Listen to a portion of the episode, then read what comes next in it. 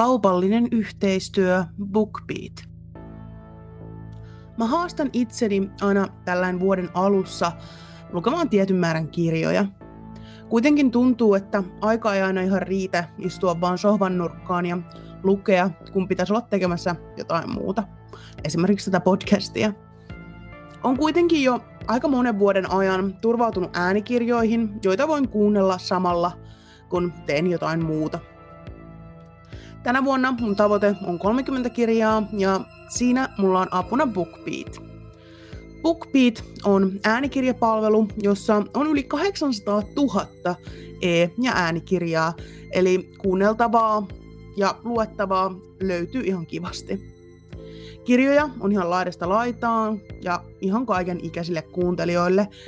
Lisäksi sä löydät sieltä kirjoja suomeksi, ruotsiksi, englanniksi ja saksaksi. Itse yleensä kuuntelen englanniksi. Se ei siis ihan turhaa ole Suomen suosituin äänikirjapalvelu. Jos et ole vielä päässyt kokeilemaan BookBeatia, niin nyt on loistava tilaisuus. BookBeat nimittäin tarjoaa uusille asiakkaille 45 päivän ilmaisen kokeilujakson koodilla Murhasta tuli podcast. Kaikki pienellä. Podin kuvauksesta löydät vielä linkin ja tuon koodin. Voit kuunnella äänikirjoja täällä BookBeatin laajassa valikoimassa 20 tuntia kuukaudessa tällä ilmaisella jaksolla. Etu on tosiaan voimassa kaikille uusille BookBeat-asiakkaille, ja saat rekisteröityessäsi valita, minkä tilauspaketin haluat sitten, kun tämä kokeilujakso päättyy. Kokeilujakson jälkeen tämä tilaus jatkuu automaattisesti valitun paketin mukaisesti, mutta voit milloin tahansa lopettaa tilauksen ja BookBeatillä ei tosiaan ole mitään sitovaa määräaikaa. Mä voin melkein taata, että jos te tykkäätte tästä palvelusta, kun te kokeilette sitä, te myös jäätte asiakkaiksi.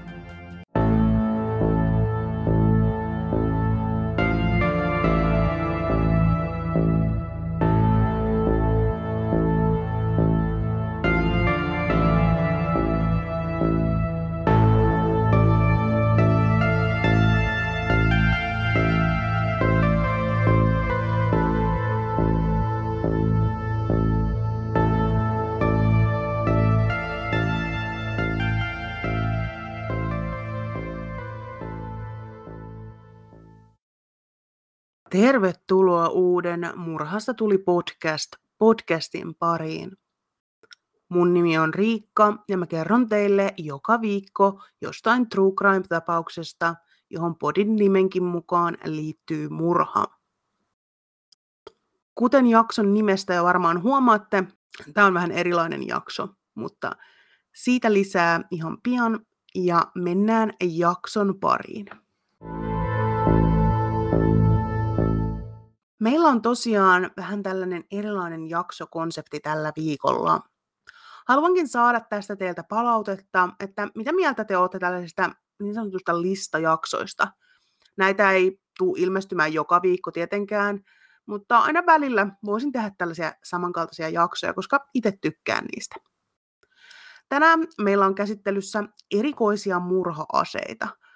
Näistä on varmaan miljoona eri listaa ympäri internettiä, mutta tähän on valikunnut sellaisia, mitkä itselle nousi esiin joko erikoisina tai sitten nämä tapaukset, jotka tähän liittyy, jotenkin kohahdutti. Varsinkin paljon true crimea kuluttaneena, niin yritin etsiä sellaisia mielenkiintoisia tapauksia. Käykää laittamassa palautetta, kun olette kuunnellut jakson joko Instagramin puolelle, juttuvinkkilinkkiin tai suoraan sähköpostilla. Näiden tiedot kertaa vielä tuossa jakson lopussa.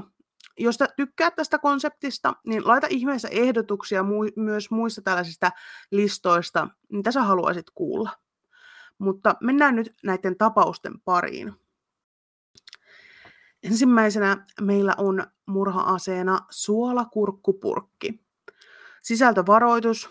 Tämä tarina sisältää lapseen kohdistuvaa seksuaaliväkivaltaa ja mainintoja kruumaamisesta.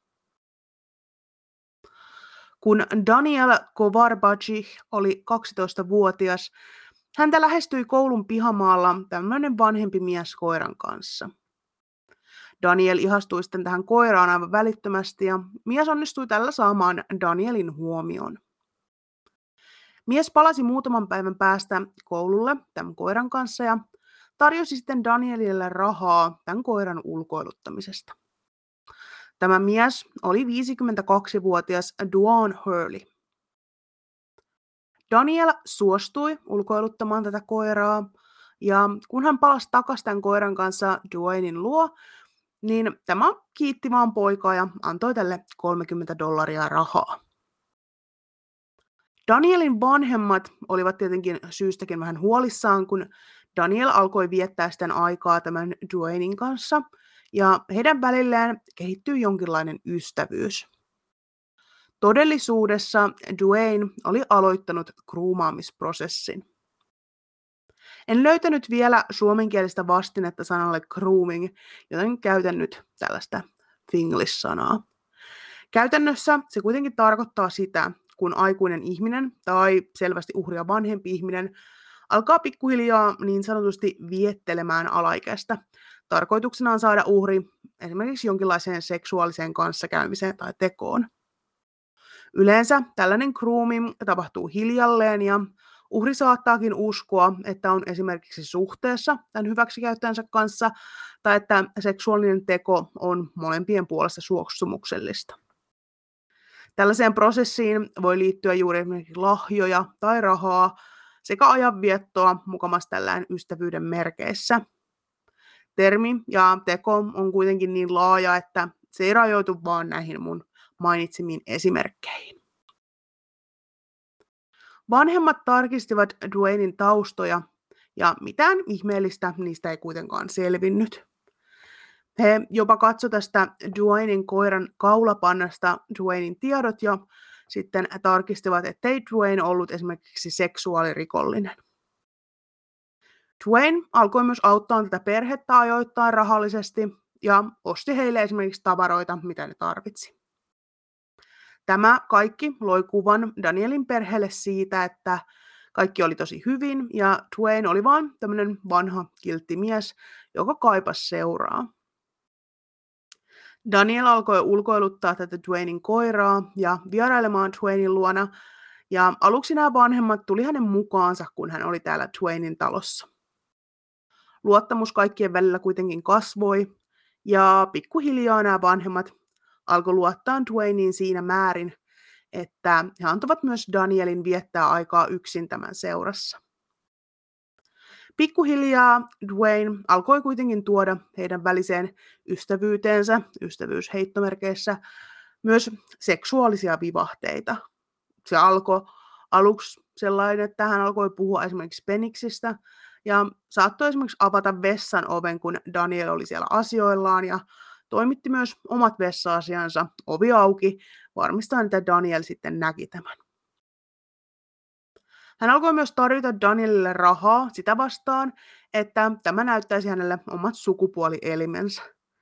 Tämä muuttui pian kosketteluksi ja Dwayne tarjosi Danielille esimerkiksi autoaan käyttöön vastineeksi näistä teoista. Daniel oli tosi hämmentynyt, eikä oikein uskaltanut kertoa kenellekään. Hän ei myöskään uskaltanut lopettaa Dwaynein luona käymistä, sillä pelkäsi, että mies kertoisi jotain jollekin hänen läheiselleen. Daniel kuvitteli, että kaikki oli hänen omaa vikaansa, sillä olihan hän niin kuin omasta mielestään vapaaehtoisesti näyttänyt Dwayneille nämä omat sukupuolielimensä. Todellisuudessa tämä oli juurikin sen kruumaamisen tarkoitus, jota Dwayne oli jo harrastanut vuosia.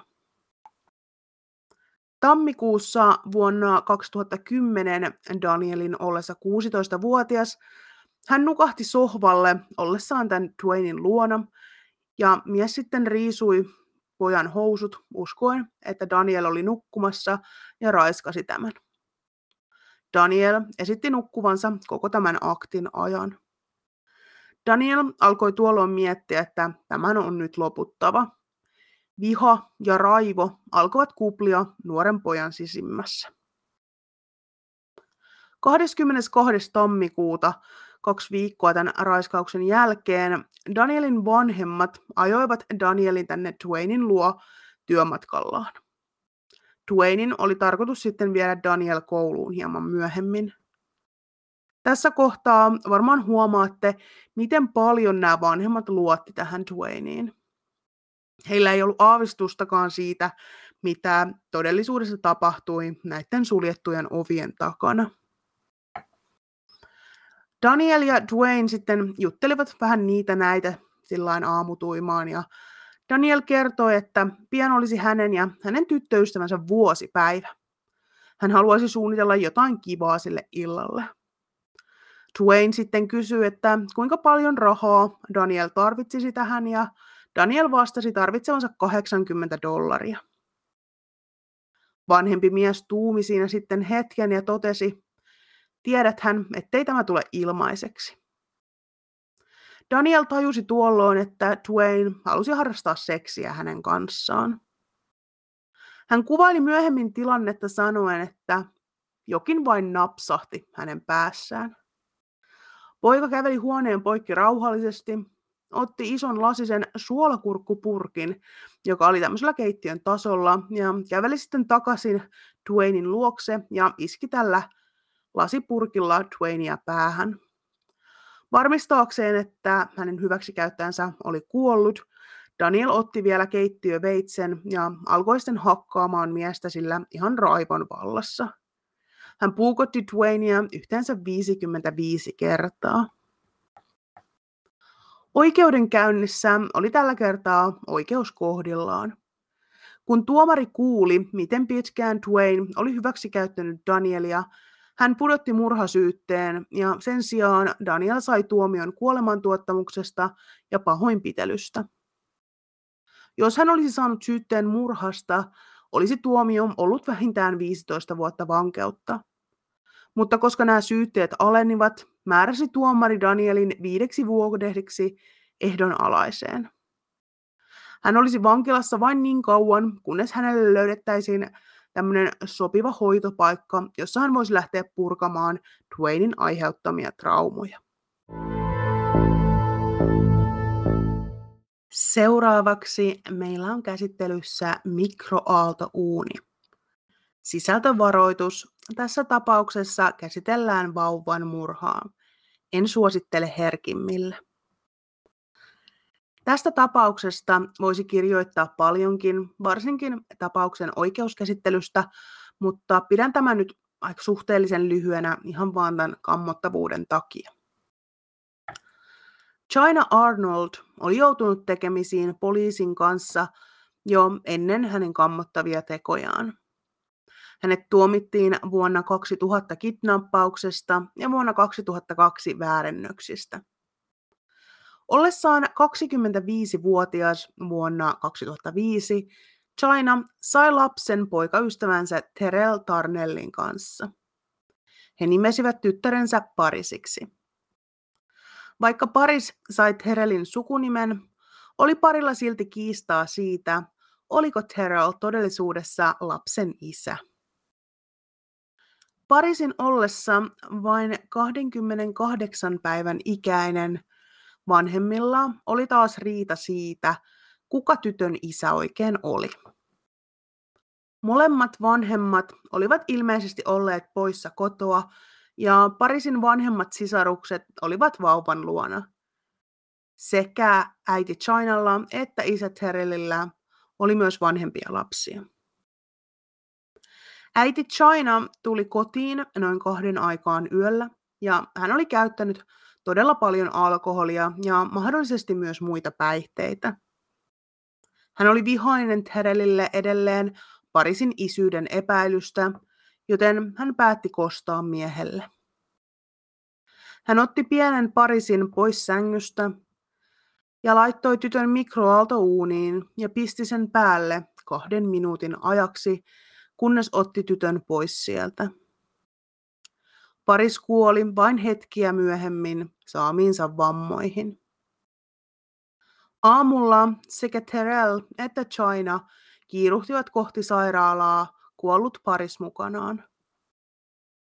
He kuitenkin esittivät tietämätöntä siitä, että tyttö oli ollut kuolleena jo useamman tunnin tässä vaiheessa.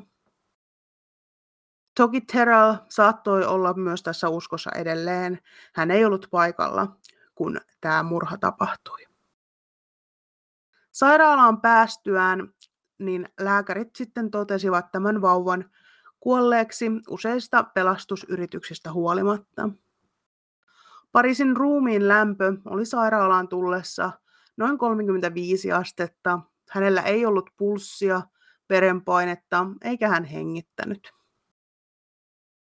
Lääkärit eivät oikein osanneet sanoa, mistä tämän tytön vammat olivat tulleet. Ne eivät olleet yhteneväisiä esimerkiksi polttamisen kanssa tai kuuman nesteen kaatamisesta tytön päälle. Kuitenkin palovammoja oli. Vanhemmat kielsivät tietävänsä mitään siitä, mitä tytölle oli tapahtunut. Lääkärin mukaan tyttö oli kirjaimellisesti kypsennetty elävältä. Vaikka poliisit epäilevät paria lapsen kuoleman tuottamisesta, eivät he useiden kuulustelujen jälkeenkään onnistuneet saada kasaan mitään pitäviä todisteita siitä, että vanhemmat olisivat olleet syyllisiä, joten syytteitä ei päädytty nostamaan. Pian tämän jälkeen pari sitten muutti pois kodistaan, mutta he unohtivat yhden tärkeän asian. Mikron. Pari jätti tosiaan tämän mikron tänne asuntoon, ja myöhemmin sitä tultaisiin käyttämään Chinan tuomitsemiseen. Järkyttävää, mutta totta on se, miten poliisi tajusi Pariisin viimein saaneen nämä palovammat. Vuonna 2006, vuosi Pariisin kuoleman jälkeen, Virginiassa uutisoitiin, kuinka vauva oli tapettu laittamalla tämä mikroaalto uuniin. Tämä uutinen toisesta vauvasta avasi Pariisin tapauksen uudestaan. Muutaman oikeudenkäynnin jälkeen, tässä oli vähän kaiken näköistä tapahtu, oikeudenkäyntejä keskeytettiin ja todettiin, e,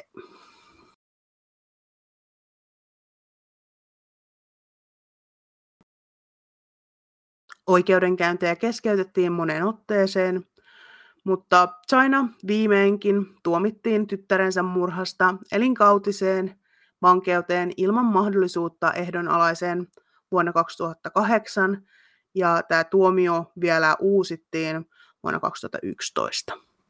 Hän kuitenkin vältti kuoleman tuomion. Vaikka en itse kuoleman tuomion usko, enkä siihen halua yleensä ottaa kantaa, niin tässä tapauksessa – en olisi välttämättä hirveästi noussut parikaadeille, jos China olisi saanut tästä kuolemantuomion. Kolmantena tapauksena meillä on myrkytetty vakina. Tässä tapauksessa kukaan ei kuole, mutta murhan yritys on sitäkin mielikuvituksellisempi. Tapaukseen liitettyjen henkilöiden nimiä ei ole julkistettu, joten kutsun heitä tässä tarinassa nyt Mariaksi ja Paoloksi. Tapahtumat sijoittuvat vuoteen 2012 ja Brasilian San Jose de Rio Preton kaupunkiin. Se sijaitsee noin 400 kilometriä osavaltion pääkaupungista Sao Paulosta pohjoiseen. Maria oli jo jonkin aikaa miettinyt avioeroa miehestään Paolosta, ja viimein sitten uskaltautui puhumaan tälle asiasta ja pyysi avioeroa. Paolo ei kuitenkaan suostunut tähän. Brasiliassa avioeron haku voi olla kallista ja kestää äärimmäisen kauan, jos molemmat osapuolet eivät ole samaa mieltä ja onnistu itse esimerkiksi neuvottelemaan näistä eron ehdoista. Lisäksi, koska Brasilian valtauskonto on katolilaisuus, on tämäkin voinut olla osa syy siihen, miksi avioeroa on ollut vaikea hakea. En tosin tiedä, mikä Marian ja Paulon uskonto oli, mutta Tämä täysin siis mun omaa spekulaatiota. Joka tapauksessa Paolo ei siis suostunut tähän vaimonsa pyyntöön ja niinpä onneton Maria päätti ottaa ohjat omiin käsiinsä. Ainoa keino päästä ulos avioliitosta olisi murhata Paolo. kunnes kuolema heidät erottaa, eikö niin? Mutta miten murha tulisi toteuttaa? Ampumalla? Puukottamalla? Miten olisi myrkyttämällä? Myrkyttäminen on usein yhdistetty naisten tekemiin murhiin. Maria mietti, pitäisikö myrkky antaa Paololle ruoan tai juoman muodossa. Mutta mitäpä jos mies epäilisi jotain? Sitten Marialla välähti. Hän hankki itselleen jonkinnäköistä myrkkyä, luultavasti nestemäistä. Tätä myrkyn todellista nimeä ei ole julkisuuteen vuodettu. Kuvittelen sen kuitenkin olevan sellainen vihreä pullo, missä on pääkallon kuva ja lukee Poison. Marian onnistui laittaa tätä myrkkyä omaan alapäähänsä ja hän alkoi sitten vietellä miestään Pauloa. He päätyivät sängylle, jossa Maria pyysi miestään harjoittamaan oraaliseksiä, toivoen, että myrkky, jota hän oli sivellyt alapäähänsä, olisi tarpeeksi tappamaan Paulon. Mies siirtyi naisen jalkojen väliin, mutta pysähtyi huomatessaan, että sieltä tuli outo haju. Paolo hätääntyi tästä ja pelkäsi, että Marialla ei ollut kaikki ihan hyvin. Hän vaati, että he lähtisivät yhdessä sairaalaan, ja viimein Maria sitten suostui miehensä pyyntöön. Sairaalassa selvisi, että Marian sukupuolielimissä oli myrkkyä. Hän tunnusti lääkäreille ja miehelleen, mitä oli tehnyt. Ironisesti tämä myrkky oli imeytynyt limakalvoilta Marian elimistöön ja ilman sairaalaan menoa olisi nainen kuollut myrkytettyään itsensä. Paolo siis pelasti Marian ja myös itsensä viedessään tämän sairaalaan. Siellä sairaalassa todettiin myös, että myrkkyä oli tarpeeksi tappamaan sekä Paolo että Maria. Paolo raportoi rikoksen myös viranomaisille ja poliisi kertoi vuonna 2013, että se harkitsee edelleen, syytetäänkö Mariaa murhan yrityksestä. En löytänyt tietoa siitä, miten tapaus päättyi Marian osalta, mutta voi olla, että Paolo suostui aika nopeasti tähän avioeroon tapauksen jälkeen. Neljäntenä ja viimeisenä murhaaseena meillä on moottorisaha. Tämä on ehkä tyypillinen ase elokuvissa ja ette välttämättä ole kovin yllättyneitä. Kuitenkin tämä tapaus, johon tämä moottorisaha liittyy, on sen verran erikoinen ja mielenkiintoinen, että halusin lisätä sen tähän listaan. Moottorisahaa ei kuitenkaan käytetä ihan joka päivä murhaamiseen. Se ei ensinnäkään ole aivan niin helppo tai järkevä ase, kun elokuvissa tai TV-sarjoissa saatetaan uskotella. Sillä voi toki vahingoittaa todella pahastikin ainakin yhden iskun verran, mutta sen osuessa pehmeään materiaan, kuten ihmiskehoon, ketju luultavasti tekee yhden kolmesta asiasta. Se jää joko jumiin, irtoaa paikaltaan tai katkeaa. Tämä voi tapahtua jo sahan osuessa vaatteisiin. Lisäksi se pitää kovaa ääntä, se ei yllä kovin pitkälle ja sitä voi olla vaikea käsitellä. Moottorisaha on toki tehokas herättämään pelkoa uhrissa. Tiesittekö muuten, että moottorisaha kehiteltiin alun perin avustamaan synnytyksessä? Sen kehitti skottilainen lääkäri John Aitken 1700-luvun lopussa. Sitä käytettiin, kun synnytyksessä todettiin vaikeuksia ja vauva ei mahtunut tulemaan ulos. Lääkäri sitten käytti tällaista käsin pyöritettävää moottorisahaa leikaten läpi häpyliitoksen ja joskus myös luun läpi, avaten synnytyskanavaa suuremmaksi, jotta vauva mahtui sitten syntymään. Irlannissa tätä tapaa käytettiin muuten vielä 1970-luvulla. Nyt kuitenkin kerron teille Maria Koronan traagisen tarinan. Vuonna 2010 Dallasin lähiössä Louisvillessä, Teksasissa, postin työntekijä teki järkyttävän löydön. Koronan perheen etupihalla makasi päätön naisen ruumis. Ruumis näytti siltä, että se oli raahattu paikalle talon sisältä. Verinen vana johti ruumilta ovelle. Työntekijä soitti välittömästi poliisin, jotka saapuivat nopeasti paikalle. Talon pihalla olevan lava-auton tällä lavalla oli kaksi veristä moottorisahaa, joista toinen oli edelleen käynnissä. Talon sisällä ei ollut ketään muuta ja Marian aviomies Jose oli kadoksissa. Pian paikalle saapui myös hätääntynyt 23-vuotias Karla Korona, joka oli Marian ja Joseen tytär. Hänen seurassaan oli hänen miehensä Freddy. He kertoivat poliisille, että olivat olleet hakemassa tytärtään koulusta, kun Jose oli soittanut heille ja kertonut tappaneensa vaimonsa ja että aikoi nyt raahata ruumiin naapurin pihaan. Jose kuitenkin muutti mieltään kesken kaiken jostain syystä ja jätti Marian ruumiin heidän omalle pihalleen ja pakeni sitten itse. Maria oli kuollessaan vain 44-vuotias. Ruumiin avauksessa selvisi, että Maria oli ollut elossa edelleen, kun Jose alkoi irrottaa hänen päätään moottorisahalla.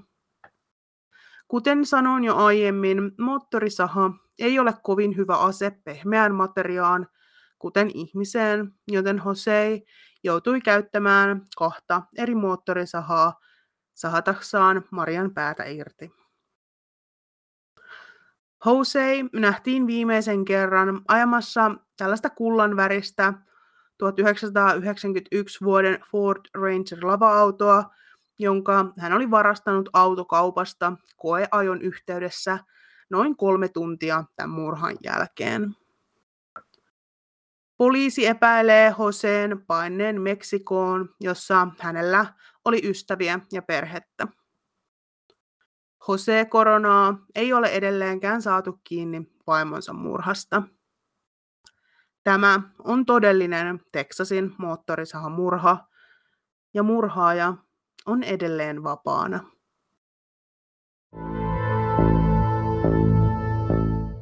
No niin, sellainen lista meillä tällä kertaa. Tästä olisi toki voinut ehkä saada pidemmän, mutta tosi monet tämmöiset listat, mitä mä löysin netistä, missä listattiin näitä erikoisia murhaaseita, niin siellä oli erinäisiä sellaisia aseita, millä oli vaan lyöty jotain tosi lujaa. Toki yksi tosi erikoinen oli jälkiruokalusikka, jolla oli lyöty ihmistä takaraivoon, ja se oli osunut vaan niin hyvin sinne, tai huonosti, riippuu kumman kannalta katsoo, että se oli sitten verisuonen sieltä rikkonut, ja uhri oli kuollut sitten todella nopeasti aivoveren vuotoon. Mutta täällä oli tosi paljon esimerkiksi lapioita ja vessanpöntön kansia ja sellaisia. Ja musta ne oli vaan tämmöisiä tosi painavia esineitä, jolla oli sitten lyöty. Tai jotain tosi teräviä esineitä, esimerkiksi tämmöinen takan poker, mikäköhän se suomeksi on. Mulla ei ole takkaa, joten en tiedä, mutta tämmöinen, millä hiiliä tökitään. Näistä tapauksista itsessään mulla ei oikein ole mitään erikoista lisättävää. Musta oli tosi kiva käydä tämmöisiä vähän pienempiä tapauksia läpi, mistä ei olisi ehkä saanut ihan kokonaisia jaksoja, mutta ne oli tosi mielenkiintoisia mulle itselle käydä läpi tämmöisiä vähän lyhyempiä tapauksia, josta ei välttämättä näistä esimerkiksi tekijöistä tai uhreista löytynyt sitten niin kuin tämän tapauksen ulkopuolelta hirveästi tietoa, että siitä olisi saanut semmoisen kunnon tarinan tai jakson.